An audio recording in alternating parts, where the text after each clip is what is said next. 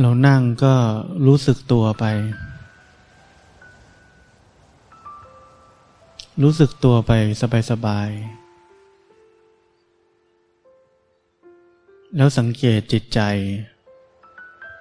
ลองสังเกตดู รู้สึกตัวไปสบายๆ รู้สึกถึงความรู้สึกตัวที่มีอยู่ แล้วลองสังเกต อาการต่างๆที่เกิดขึ้นในกายในใจนี้ มันจะมีความเปลี่ยนแปลงเล็กๆ น้อยๆ มีอาการเบา มีอาการตึง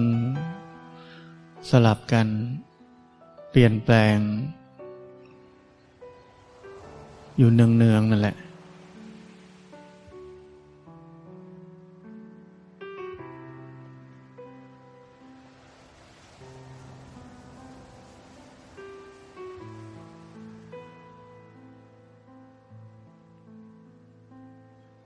ายใจออกก็รู้สึกอย่างหนึ่ง หายใจเข้าก็รู้สึกอย่างหนึ่ง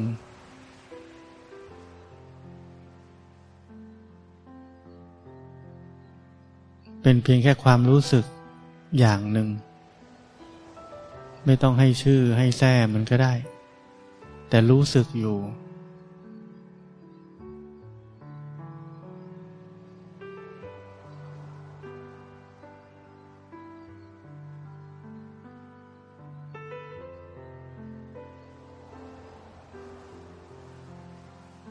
นั่งเฉยๆ รู้สึกได้ถึงความสั่นไหวภายใน ก็เป็นความรู้สึกอย่างหนึ่ง ที่ถูกรู้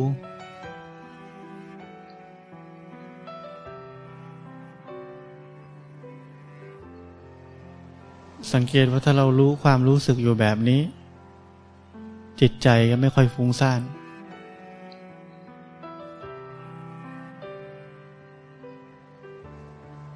ในขณะที่ความรู้สึก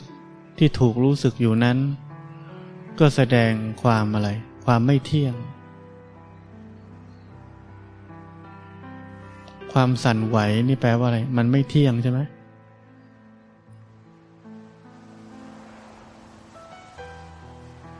มันเป็นเหมือนคลื่นเป็นความเปลี่ยนแปลงที่มีอยู่ตลอด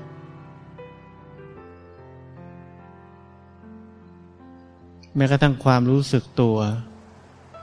หรือความรู้สึกในร่างกาย ที่ถูกเห็นอยู่นี้ ก็อยู่ภายใต้กฎไตรลักษณ์เหมือนกัน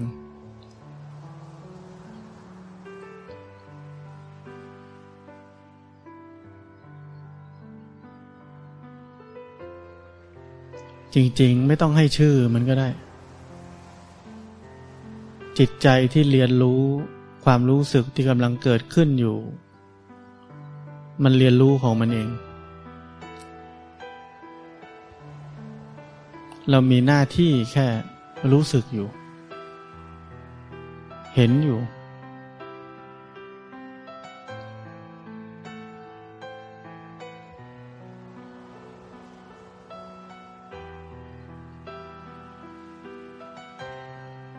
แต่ไตรลักษณ์ความรู้ทางไตรลักษณ์มันช่วยให้เรา คล้ายๆ มีข้อสรุปกับสิ่งที่เห็นนั้น ไม่ต้องไปเพ้อเจ้อคิดต่อว่าจะทำยังไงต่อ ดูยังไงต่อ แล้วไงต่อ ความรู้ของไตรลักษณ์ที่พระเจ้าเฉลยไว้ก่อน มันช่วยพาให้เราไม่ต้องฟุ้งซ่านไปในทางอื่น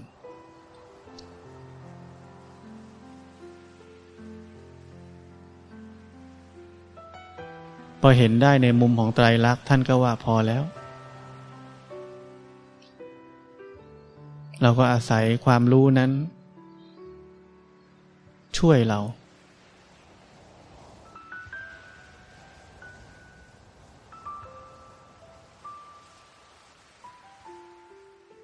แต่ถ้าคนไม่คิดมาก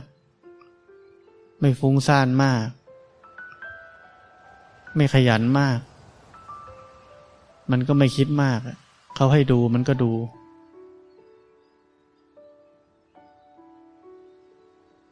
จิตมันก็ค่อยเรียนรู้เอง เห็นเอง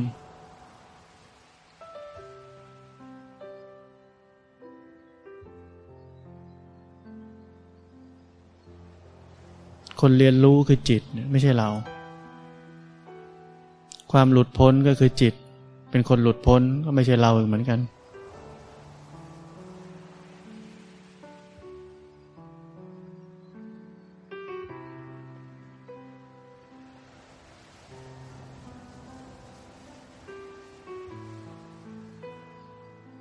แต่เราดันเป็นเจ้าของจิต จิตมันดันมีกิเลส มันก็เลยทุกข์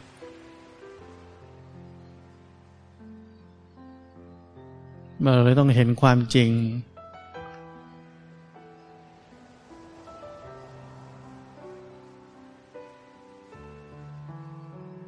จิตก็ส่วนจิต กิเลสก็ส่วนกิเลส เราก็เป็นคนดูเฉยๆ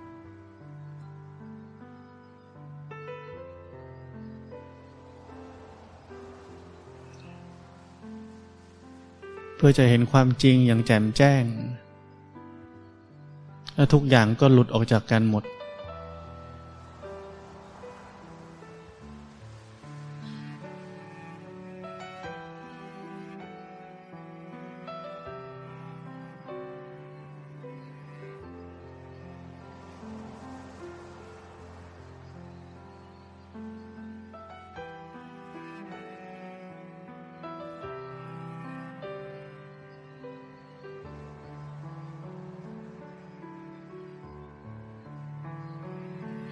นั่งนั่งไปบางทีมัน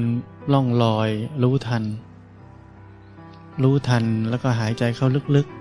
ๆ ออกซิเจนก็ช่วยให้ความตื่นเนื้อตื่นตัวนี้เกิดขึ้น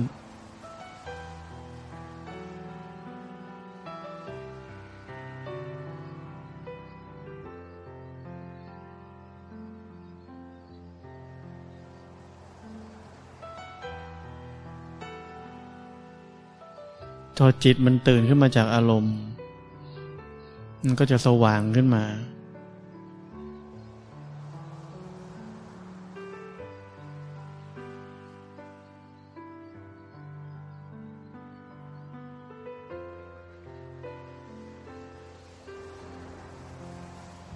เคลิ้มก็ลืมตาขึ้น ไม่ต้องเสียเวลากับความเคลิ้ม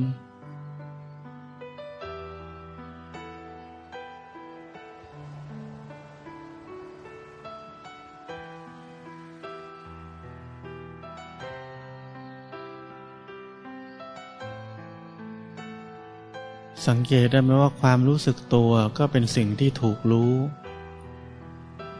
ความรู้สึกถึงการเคลื่อนไหวใด ๆ ก็เป็นแค่สิ่งที่ถูกรู้ ไม่ได้เป็นเรา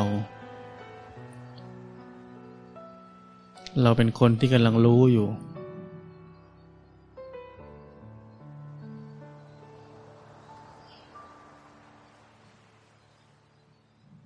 คนที่รู้อยู่นี่ไม่ได้เอาอะไรเลย รู้ตามเป็นจริงเฉยๆ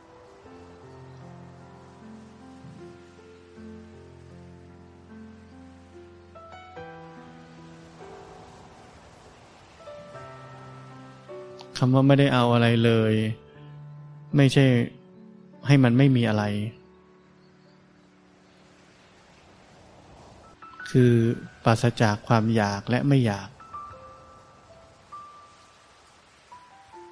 เป็นเพียงแค่กล้องวงจรปิด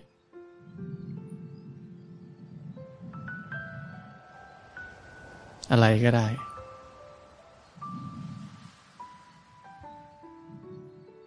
อะไรก็ได้ นั้นล้วนเป็นสิ่งที่ถูกรู้ ไม่ใช่เรา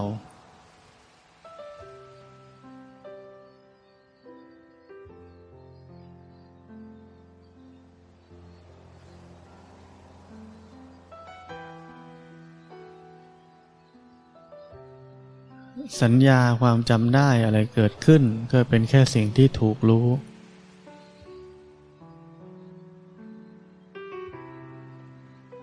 แต่บางครั้งมันก็เข้าไป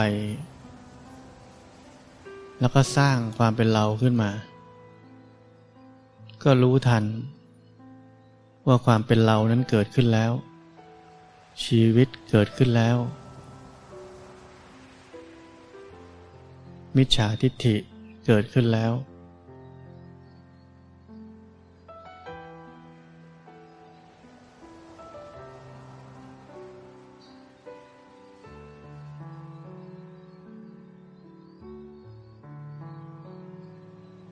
หันกลับไปดูจิตใจตอนนี้เป็นยังไง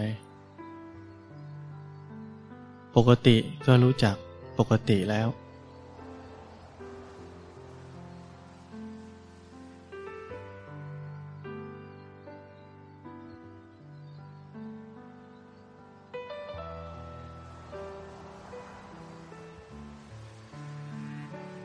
ความรู้สึกตัว ไม่ว่าจะมาในรูปแบบไหน เราก็รู้อยู่ ความรู้สึกตัว เป็นสิ่งที่ถูกรู้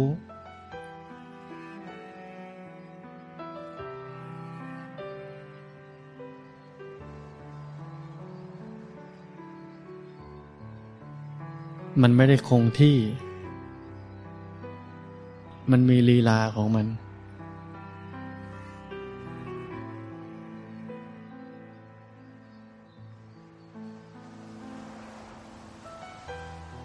เคลื่อนไหวเปลี่ยนแปลงอย่างนุ่มนวล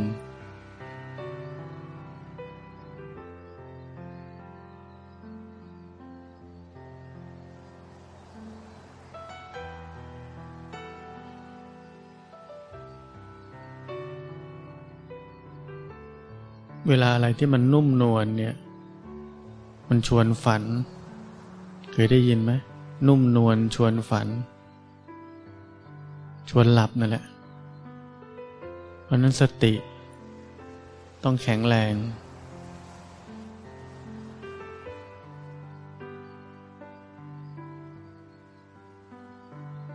ไม่เข้าไปเป็นความนุ่มนวลนนั้น ลักษณะที่นุ่มนวลก็ถูกรู้อยู่ ถ้าเราเห็นได้แบบนั้นมันก็จะไม่เข้าไปเป็น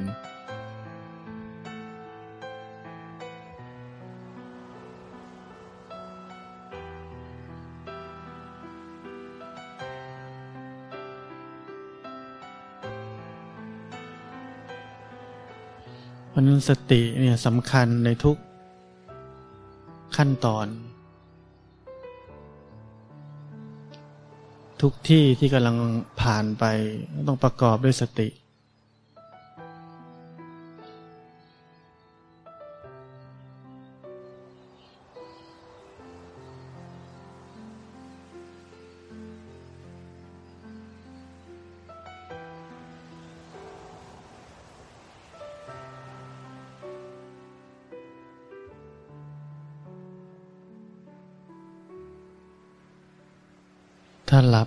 ตาขึ้น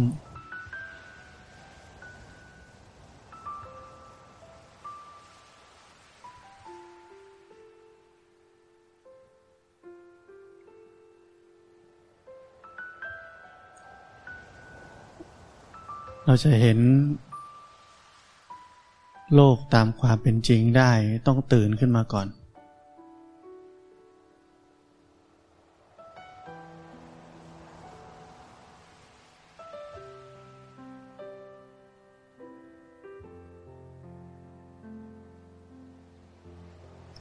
าหลับเนี่ยแต่ใจตื่น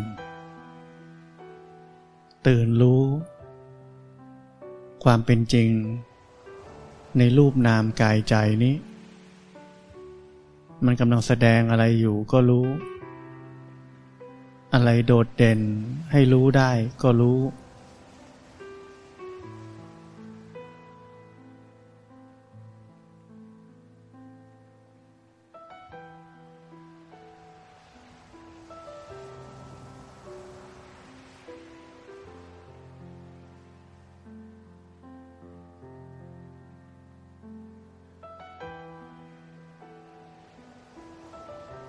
พวกเราก็ฝั่งหนึ่งก็เพ่งตั้งใจ ฝั่งหนึ่งก็ฟุ้งซ่าน เคลิ้มหลับ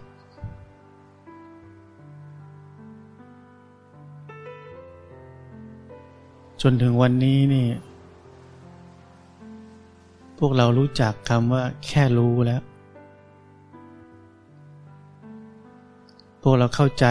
ว่าการปฏิบัติธรรมไม่มีการทำอะไรแล้ว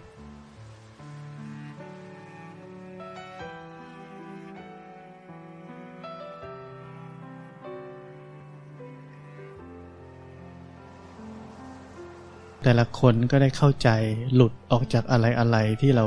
ติดอยู่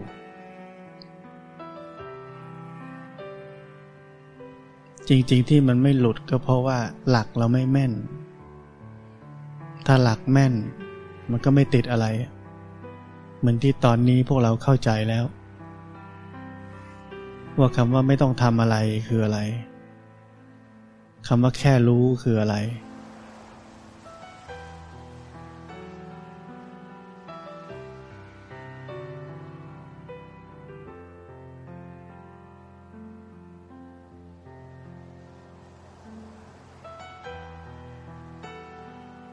แม้กระทั่งความรู้สึกตัวที่เรารับฟังกันมานาน วันนี้เราก็ได้เข้าใจว่าความรู้สึกตัวก็ไม่ใช่ของเรา ความรู้สึกตัวก็เป็นแค่สิ่งที่ถูกรู้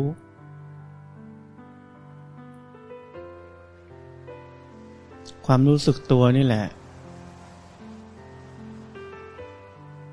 ที่เป็นสาเหตุให้เกิดสมาธิ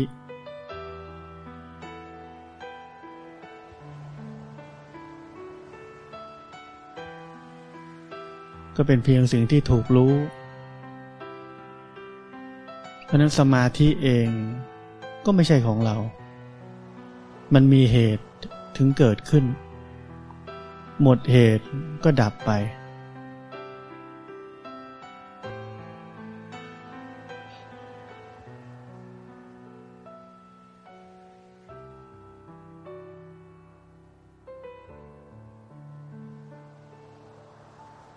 ราะนั้นอะไรอะไรก็ตามที่กำลังเกิดขึ้น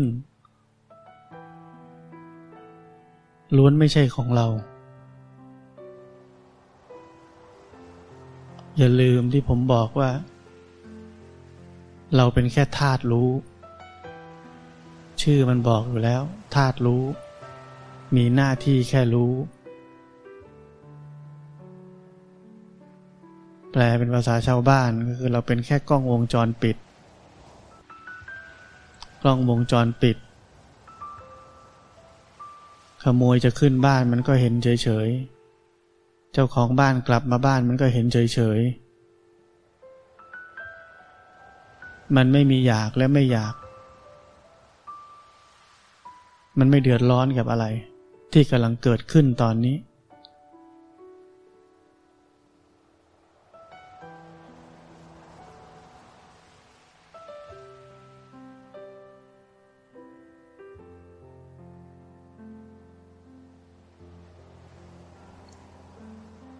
ถ้าคนบนโลกนี้ต่างคนต่างรู้กายรู้ใจตัวเองอย่างที่มันเป็น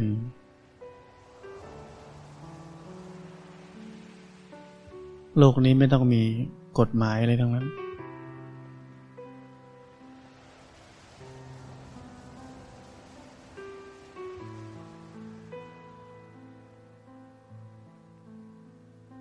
แต่ละคนจะเห็นกิเลสที่เกิดขึ้นในใจตัวเอง แล้วไม่ตามไป ถ้าเป็นชีวิตที่ไม่ทำตามกิเลสแล้ว ไม่มีใครเดือดร้อน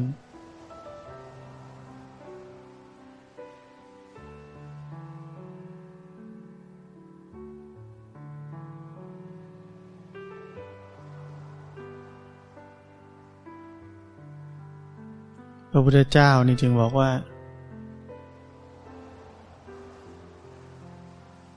ความที่เราจะพ้นทุกข์ได้นี่ เราต้องกลับมาดูตัวเอง ไม่ใช่คอยไปแก้ไขคนอื่น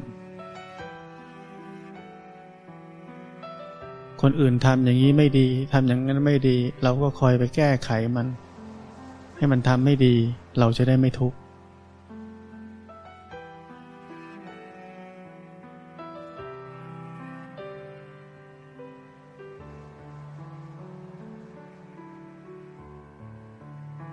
แต่แล้วมันแก้ได้ไหม มันแก้ไม่ได้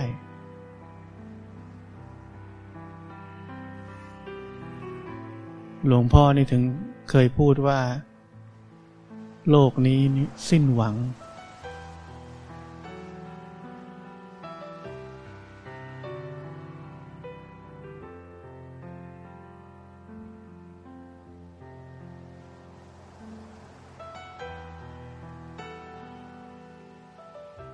พวกเรารู้อย่างนี้แล้วว่าโลกนี้สิ้นหวัง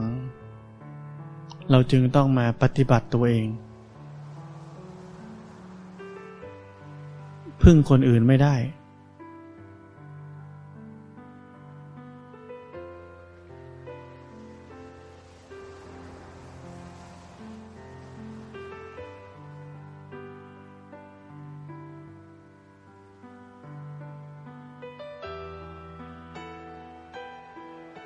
พูดแบบนี้เนี่ยไม่ต้องคิดว่า โอ้แล้วถ้าทุกคนในโลกสิ้นหวังก็จะอยู่กันยังไง ไม่มีวันนั้นหรอก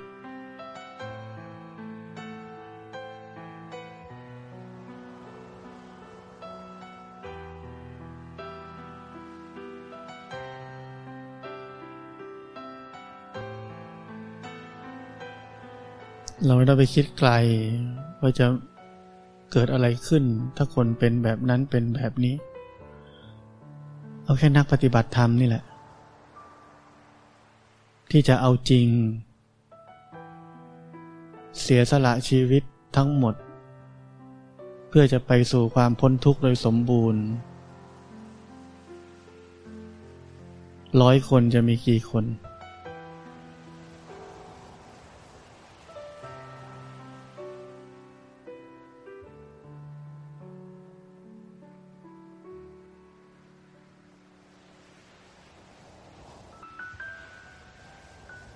เป็นคนที่จะไม่ทิ้งการปฏิบัติธรรม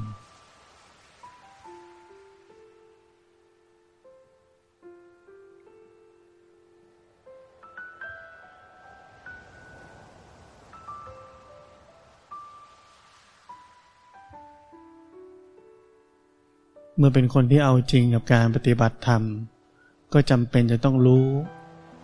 วิธีปฏิบัติธรรมที่ถูกต้อง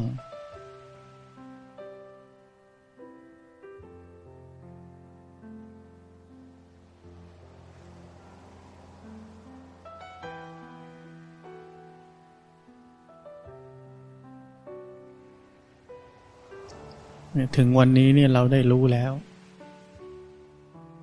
เข้าใจแล้ว หลายคนได้เห็นความเป็นจริงในเชิงของวิปัสสนาแล้ว ก็ยิ่งเข้าใจชัดเจนว่า โอ้ทำแค่นี้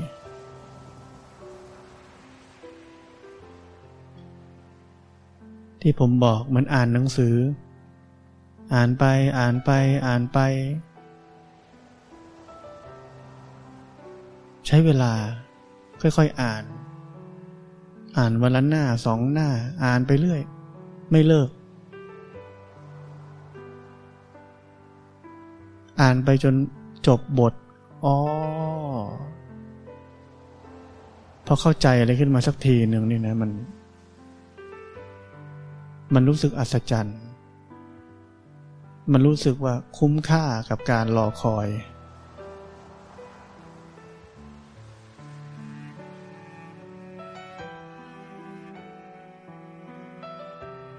แต่ระหว่างที่เราจะต้องปฏิบัติ เรื่องเดิมๆซ้ำๆซากๆอย่างเงี้ย บางทีมันก็น่าเบื่อ บางทีมันก็ท้อแท้ บางทีมันก็ขาดแรงกระตุ้น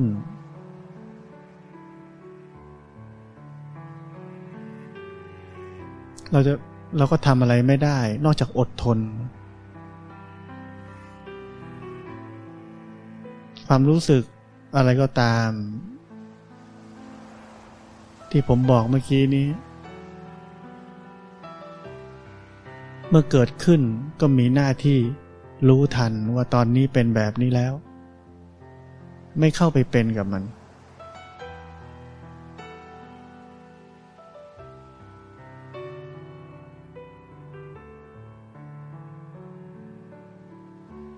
เราจะรู้โดยไม่เข้าไปเป็นกับมันได้ ต้องมีสมาธิ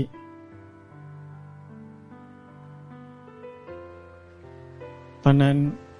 อย่าลืมเรื่องการซ้อมลบสามข้อที่ผมบอกไว้ ซ้อมทุกวัน ซ้อมทั้งวัน แล้วไม่ว่าจิตใจ จะเกิดความรู้สึก อะไรขึ้นมา จะเห็นมันได้ จะไม่ตกเป็นทาสของมัน ถ้าเราเคยพลิกจะเป็นอาการนั้นๆเป็นเห็น เราจะมีประสบการณ์รู้เลยว่า มันนิดเดียวจริง ๆ เหมือนเส้นผมบางภูเขา นิดเดียว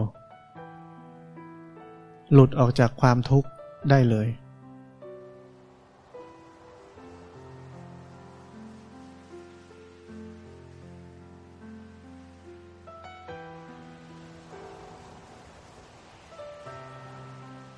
เพราะนั้นครูบาอาจารย์บางท่านจึงบอกว่าศาสนาพุทธนี่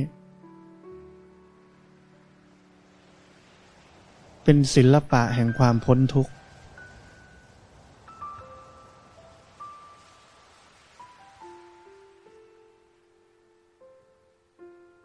ศิลปะแห่งความพ้นทุกข์ ไม่ใช่ศิลปะแห่งการหนีทุกข์ ไม่เหมือนกัน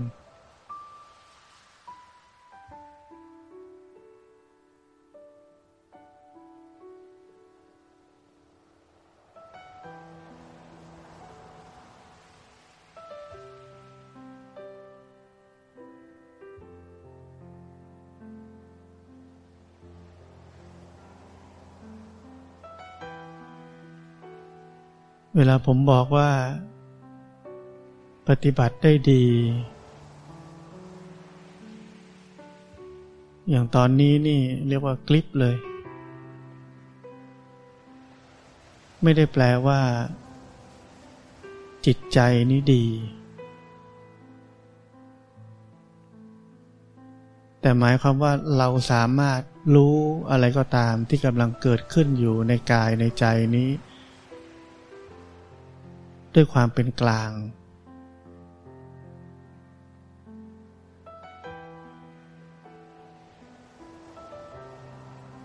เป็นแค่กล้องวงจรปิดได้ รู้เฉยๆได้ มันจะเป็นอะไรก็ได้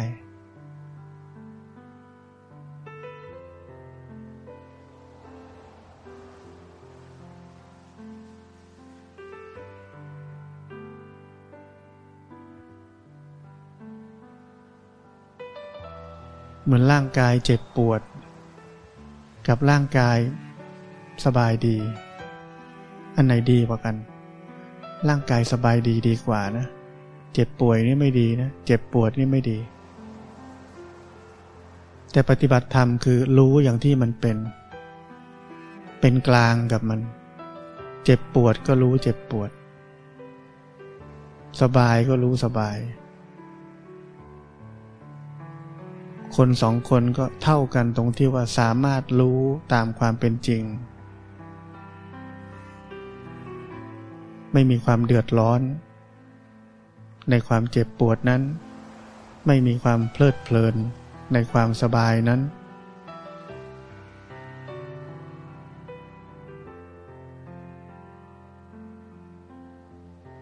ไม่เกี่ยวกับว่าร่างกายนี้จะดีหรือจะไม่ดี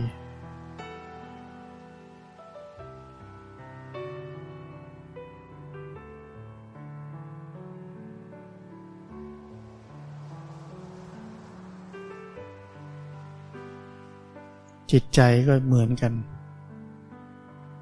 แบบเดียวกัน ไม่เกี่ยวว่ามันจะดีหรือไม่ดี ถ้ารู้อยู่ ถือว่าได้ปฏิบัติธรรมแล้ว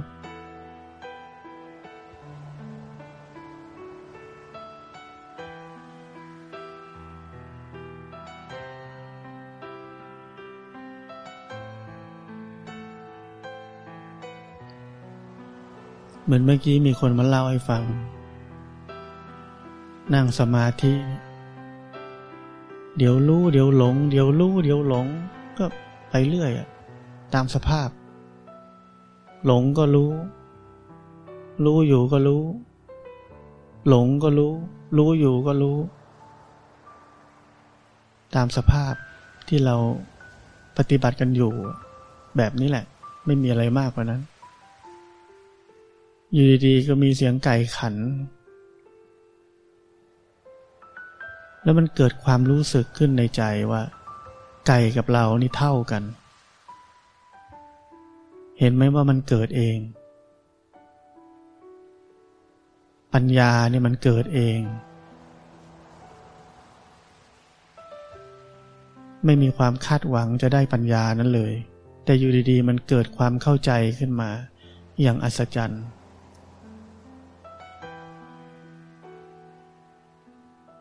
ความเข้าใจอย่างอัศจรรย์แบบนั้นไม่ต้องถามใคร มั่นใจว่ารู้สึกแบบนั้นจริง ๆ พระเจ้าถึงบอกว่าเป็นเรื่องที่รู้ได้เฉพาะตน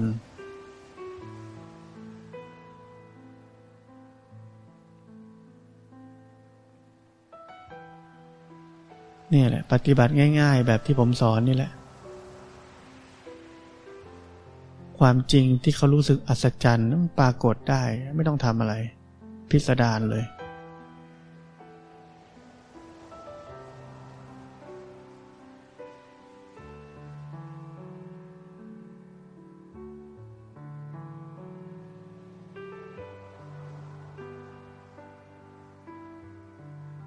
ขอแค่อดทนไม่เลิก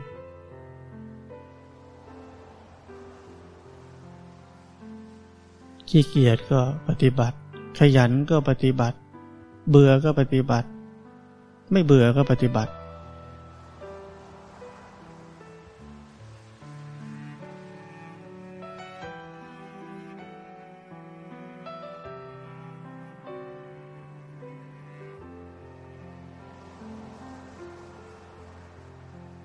หลวงพ่อเทียนเคยเปรียบเทียบชีวิตคนเราเนี่ย เหมือนสำลีที่จุ่มน้ำชุ่มไปด้วยน้ำภาษาบาลีเรียกว่าชุ่มไปด้วยกาม มีแต่อยากโน่นอยากนี่ ไม่อยากนั่นไม่อยากนี่คำว่ากามไม่ใช่เรื่องเซ็กอย่างเดียวก็เรื่องทุกอย่าง อยากกินนู่น อยากได้ยินนี่ อยากเห็นนั่น ถือว่าเป็นกามหมด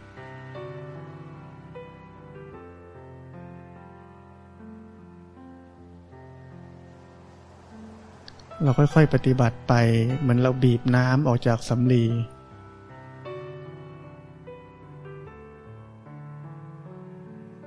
บีบจนแห้ง จนไม่มีน้ำหลงเหลืออยู่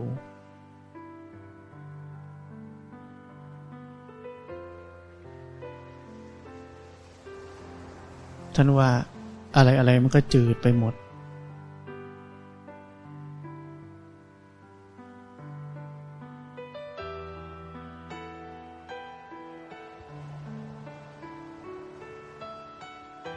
ต้หวันก็จืด ญี่ปุ่นก็จืด จืดหมด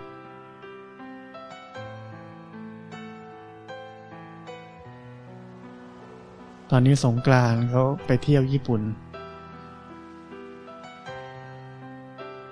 ไปทุกปีไม่มีเบื่อ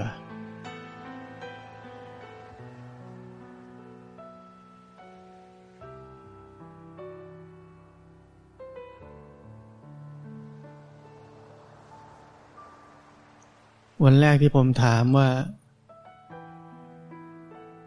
ความสุขอยู่ตรงไหน ตรงไหนเรียกว่าความสุข มีใครคิดออกไหม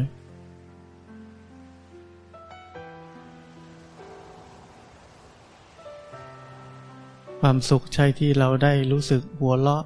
ชอบใจ ยินดีปรีดาอย่างเดียวไหม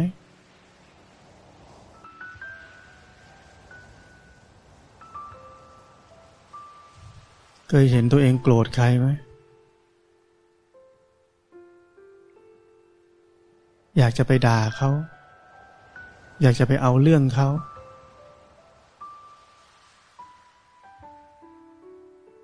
ถ้าไม่ได้ทำนี่แหมมันทุกข์ ต้องจัดการมัน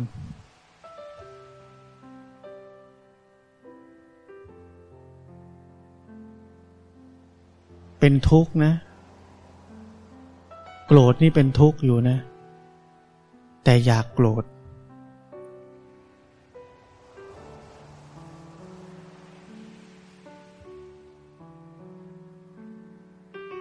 แต่ถ้าได้จัดการได้ด่ามันตามที่คิด พอใจนะ เป็นความสุขนะเพราะ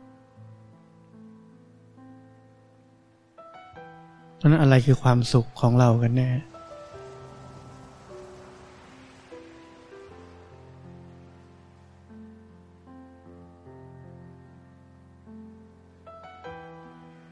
ความสุขอยู่ตรงไหน